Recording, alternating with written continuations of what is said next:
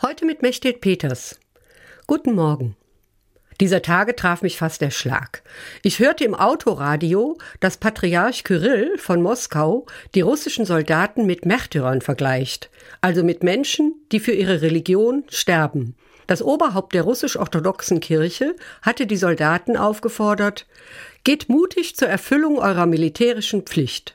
Und denkt daran, dass ihr, wenn ihr euer Leben für eure Heimat und eure Freunde gebt, mit Gott in seinem Reich, seiner Herrlichkeit und im ewigen Leben sein werdet. Das sagt ein Kirchenmann. Der 75-jährige Kyrill pries Opferbereitschaft als höchstes Gut.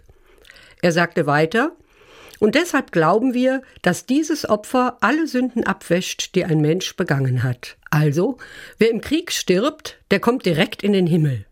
Ich will nicht mit dem Finger auf andere zeigen, ohne zuerst vor der eigenen Tür zu kehren. Auch meine Kirche, die katholische, hat Waffen gesegnet und die Lehre vom gerechten Krieg verkündet.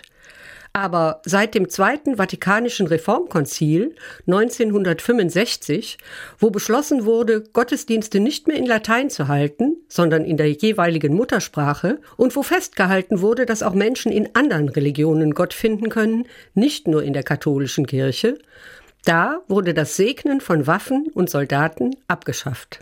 Es passt auch überhaupt nicht zu dem Gott, an den ich glaube. Wenn Jesus einen Raum betritt, sagt er immer Friede sei mit euch. Einer seiner Ehrentitel ist Friedensfürst. Die Friedensstifter preist er selig. Dieser Gott, dieser Jesus soll Waffen segnen und Kriege gutheißen? Im Leben nicht.